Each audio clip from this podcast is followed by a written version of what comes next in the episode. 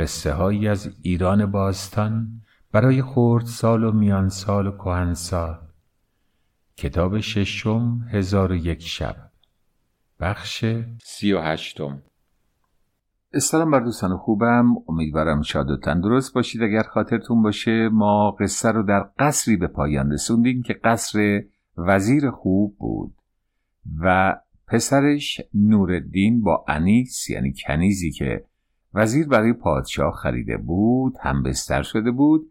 مادر فهمیده و داره به سر و صورت خود میکوبه که ای وای حالا چه کار کنیم؟ داره خودزنی می‌کنه. خودزنی البته از سنن شرقی عربی در واقع و در سرزمین های غربی مردم این کارو با خودشون نمی کنند در ازاداری ها و گرفتاری ها خودزنی نمی کنند حال اینکه چنین حرکت هایی در ازاداری ها و گرفتاری کار خوبی هست یا نیست اون بماند. و اما در حالی که اینها گریه می‌کردند و کنیزها گریه می‌کردند ارباب وارد خونه شد یعنی جناب وزیر خوب و گفت که چه شده؟ چه اتفاق افتاده؟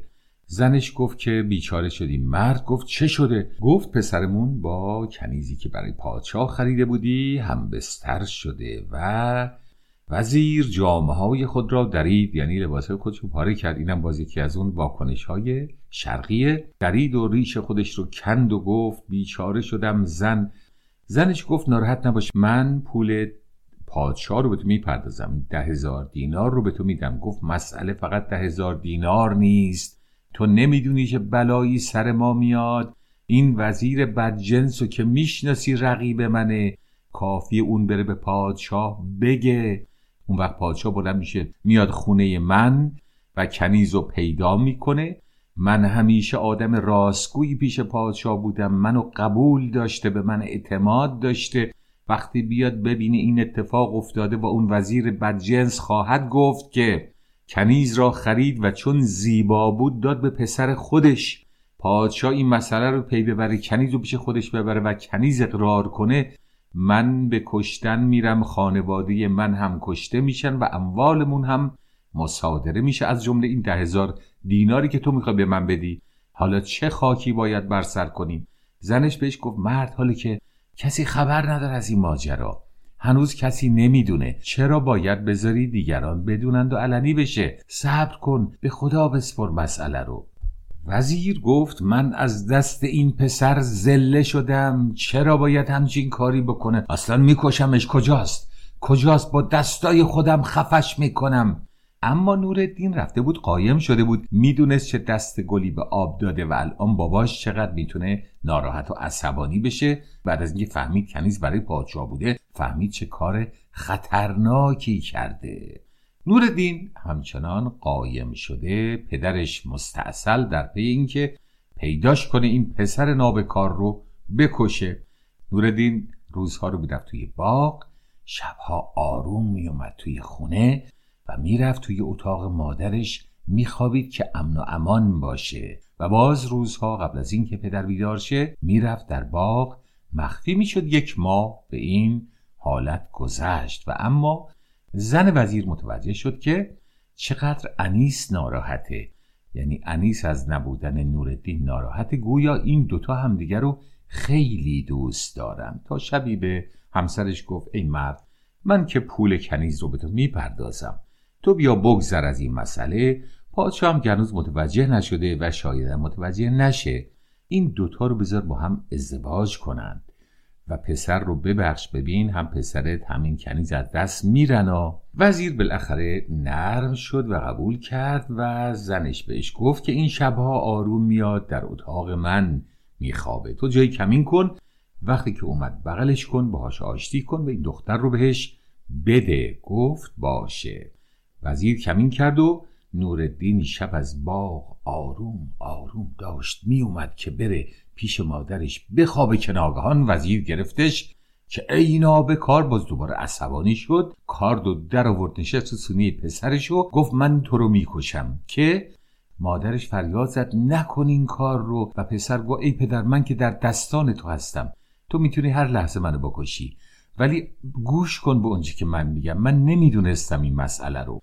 پدرش دوباره یه مقداری اون حال قبلی که قانع شده بود توسط مادر برگشت و کمی فکر کرد و گفت پسر من این کنیز رو به تو میدم اما یک پیمان با من ببند و قولی به من بده که اون رو هرگز نفروشی هرگز به شوهری به دیگری ندی و همیشه برای خودت نگهش داری.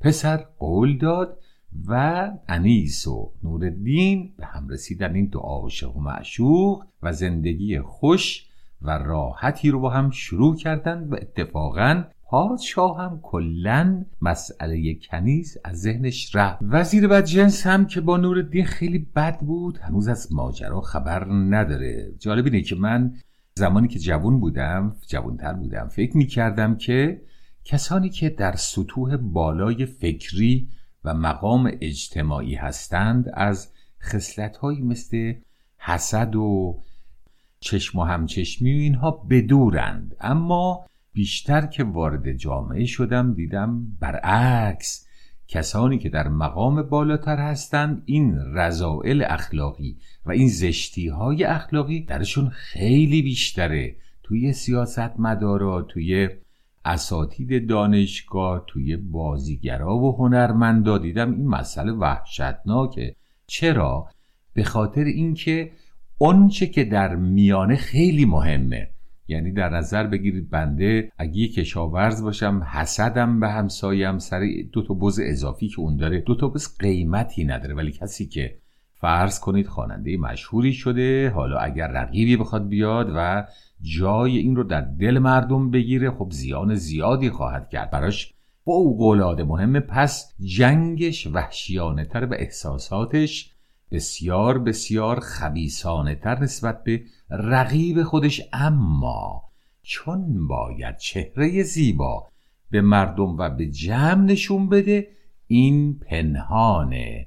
و زیرکی می‌کنه و این رو پنهان می‌کنه. وزرا در واقع همین حالت رو داشتن. یک حکایتی البته درست نیست این حکایت که یعنی درست نیست. من سند تاریخی براش ندیدم. اما شنیدم و جایی خوندم که حاج نصیرالدین توسی که وزیر هلاکوخان مغول بود و حالا نسبت بهش میدن که اون هلاکو رو برای از بین بردن خلیفه عباسی تهدید کرد که اگر این کارو کرده باشه کار بسیار جالبی کرده که بالاخره ایرانیا رو از زیر یوغ عرب بیرون کشیده بعد از 650 سال بسیار تیسوش و با و حاضر جواب بوده. گویا هلاکو خان تا یه حدی تمایل به اسلام پیدا کرده بوده. البته توی قصه ای که دارم براتون میگم واقعیتش رو باید واقعا تحقیق کرد. برای اینکه قازان خان بود که نهایتا مسلمون شد. اون هم به مسلحت اینکه بتونه بهتر از مردم ایران سواری بگیره.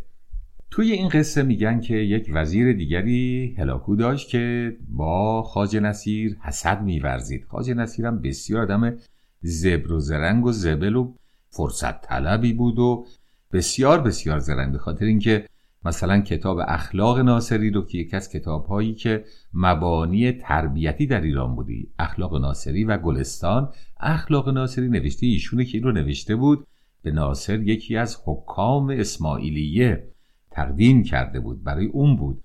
و اما به محض اینکه هلاکو خان اومد و اسماعیلیه رو از بین برد ایشون کتاب رو تغییری درش داد و تقدیم کرد به هلاکو خان مغل به هر حال در این قصه گفته میشه که مادر هلاکو از دنیا رفت و یکی از وزرایی که رقیب خاج نصیر بود اومد گفت ای خانه بزرگ ای خانه خانان. گفت بله. گفت مادر شما از دنیا رفته است و وقتی نکیر و منکر بالای سر او بیاید و سوال کند او پاسخ نمی‌تواند بگوید. گفت خب حالا باید چه کنیم؟ گفت قربان خاج نصیر بسیار حاضر جواب است. او را با مادر خود در قبر بگذارید تا هر سؤالی که کردند پاسخش را او به مادر شما بگوید و مادر شما از عذاب رها شود. هلاکو گفت بسیار فکر خوبی کردید. خاج نصیر را با مادرم در قبر بگذارید. خاج نصیر که دید چه کلکی خورده از این وزیر نابکار رقیب گفت قربان به روی چشم من خدمت مادر شما هستم و میرم اونجا. و تمام جواب ها رو میگم. شما که می‌دونید من حاضر جوابم. اما جناب خان می‌دانند که به هر حال دنیا فانی است و روزی که انشاءالله هزار سال بعد باشد خانه بزرگ از دنیا خواهد رفت یعنی خود جناب هلاکو اگر او را در قبر بگذارند فلانی یعنی اون وزیره حاضر جواب به اندازه من حاضر جواب نیست. حاضر جواب هست اما نه به اندازه من. و اگر او بخواهد با شما باشد چه بسا که بعضی از جوابها را نتوانید به نکیر و منکر بدهید. و اون وقت برای خانه بزرگ در اون دنیا مشکل پیش می آید پیشنهاد می کنم که این وزیر را یعنی وزیر رقیبشو با مادر خود دفن کنید و مرا برای خود نگه دارید تلاکو گفت فکر بسیار خوبی بود. خوشمان آمد. فلان وزیر را با مادرم در قبر بگذارید و اون وزیره رو گرفتند و که زنده به گورش کردن در کنار مادر هلاکو ارز کردم این قصه است. کتاب های تاریخ پر از این رقابت ها حسادت ها و یک زیر پای یکدیگر را خالی کردن هاست متاسفانه. و طبع بشر گلایه ازش نیست. شاید جای تحسین باشه اگر کسی این خسلت های رزیلانه بشری رو که تاکتیک های بقا برای موجود زنده است نداشته باشه و برخوردهاش با زندگی و اطرافیان شرافت پنداره باشه. اگر خاطرتون باشه کتاب کلیل و دمنه تماما پر بود از رقابت های افراد در عرصه جامعه. رقابت در دو عرصه است.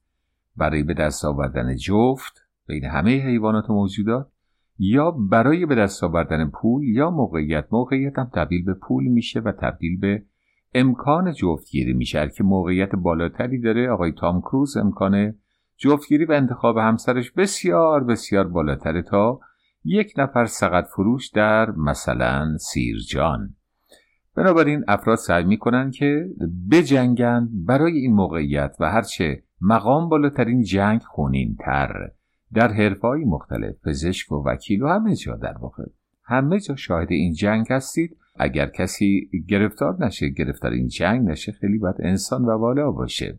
و ما برگردیم به قصه دوستان عزیزم. روزی وزیر خوب رفته بود به حمام. از حمام بیرون اومد خوی کرده بود یعنی عرق کرده بود. بادی به او وزید و سرما خورد و, و در اثر این سرماخوردگی در بستر بیماری افتاد. و هرچه دوا و درمان کردند متاسفانه نتیجه نگرفتند و وزیر خوب نشد. وزیر دیگه به حالت بسیار ضعیف و ناتوانی رسید و پسرش رو خواست تا وسیعت ها رو بکنه که ای پسر انسان باش درست کار باش چنین باش چنان باش. سفارش کنیز رو هم بهش کرد و از دنیا رفت. مراسم خاکسپاری با شکوهی برای وزیر از دست رفته کردند و وزیر بد نیز اشک میریخت و نشان می‌داد که اندوهناک. می‌دونید در این موارد حتی رقیبا میان یک سخنرانی همچین پرشوری هم می‌کنند و چون می‌دونن طرف رفت دیگه آسیبی ازش به ما نخواهد رسید. پس بگذار کاری بکنیم که مردم فکر کنن ما خیلی انسان بزرگواری هستیم.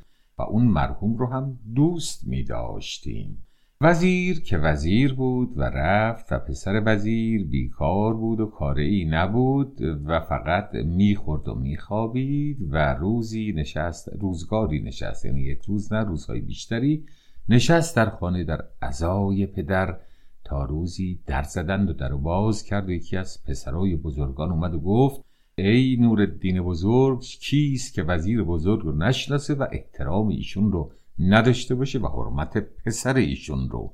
دستش رو بوسید و اومد نشست و کم کم دوستان دیگر هم دور جناب نوردین جمع شدند و هر کدوم طلب مالی می کردند و مشغول میخارگی و شادی و گذران بودن هر کی هرچی دوست داشت که نوردین فلان باغت بسیار زیباست اون باغ مال تو. حاتم بخشی می‌کرد چرا که برای زحمت نکشیده بود. شروع کرد به زندگی این چنینی و در این حال انیس هم که بود در کنارش مونسش بود و روزگار خوشی رو هم با انیس داشت و بیشتر وقتش به شرابخوری با این دوستان میگذشت. چون درآمدی نبود و فقط خرج بود به قول سعدی بزرگ که دخلت نیست خرج آهسته تر کن که می‌خوانند ملاحان سرودی. اگر باران به کوهستان نبارد به سالی دجله گردد خشک رودی. چون بارون درآمدی در کار نبود رودخانه ثروت کم کم خشک شد و حسابدار این آقا اومد پیشش و گفت قربان وضع مالی بسیار خرابه و خواهش می‌کنم در وضعیت زندگی تجدید نظر کنید. جناب نورالدین که مست جوانی و نادانی خودش بود گفت نه تو به کار من دخالت نکن ما ثروت داریم و سخاوت داریم و خرج می‌کنیم. تا روزی اومد گفت قربان هرچه فروختنی بود فروختیم و دیگر هیچ چیز نمانده. وقتی این حرف به گوش دوستان و یارانی که در جمع نورالدین می اومدند رسید کم کم بهانه آوردن بر اینکه پیش نورالدین نیان شروع شد و این هم باز طبع بشر گلایه ازش نیست. در همه دوران ها اینطوری خصلت بشره کسانی اگر اینطور نباشن قابل احترامند ولی از بقیه توقع نیست همه اینطوری هستند. به هر حال پا کشیدند از نورالدین و دیگه پیشش نیومدند و نورالدین تنهای تنها موند و شروع کرد به فروختن وسایل خونه. فروختند و فروختند تا از وسایل خونه هم چیزی نماند و در شهر پیچید که نورالدین پسر وزیر به افلاس و بدبختی و بیپولی رسیده.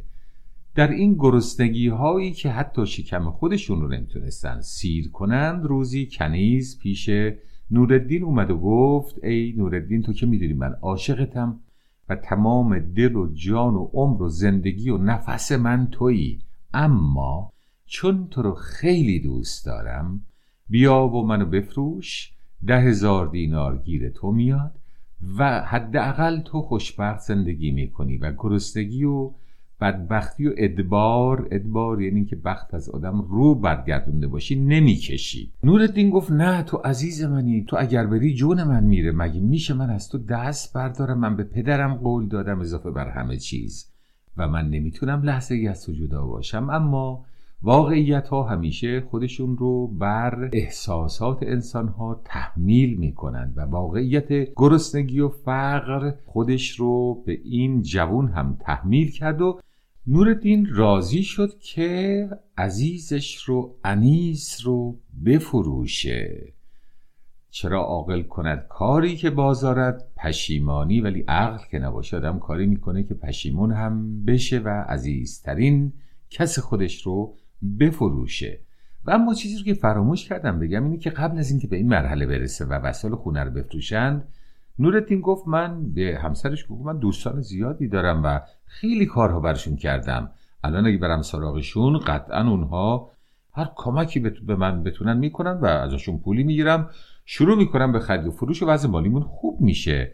سراغ اولین دوست رفت در خانه نبود و دومین پنهان شده سومی گفت هیچ ندارم و اگر پولی داری به من قرض بده و نورالدین با واقعیت انسانها روبرو شد.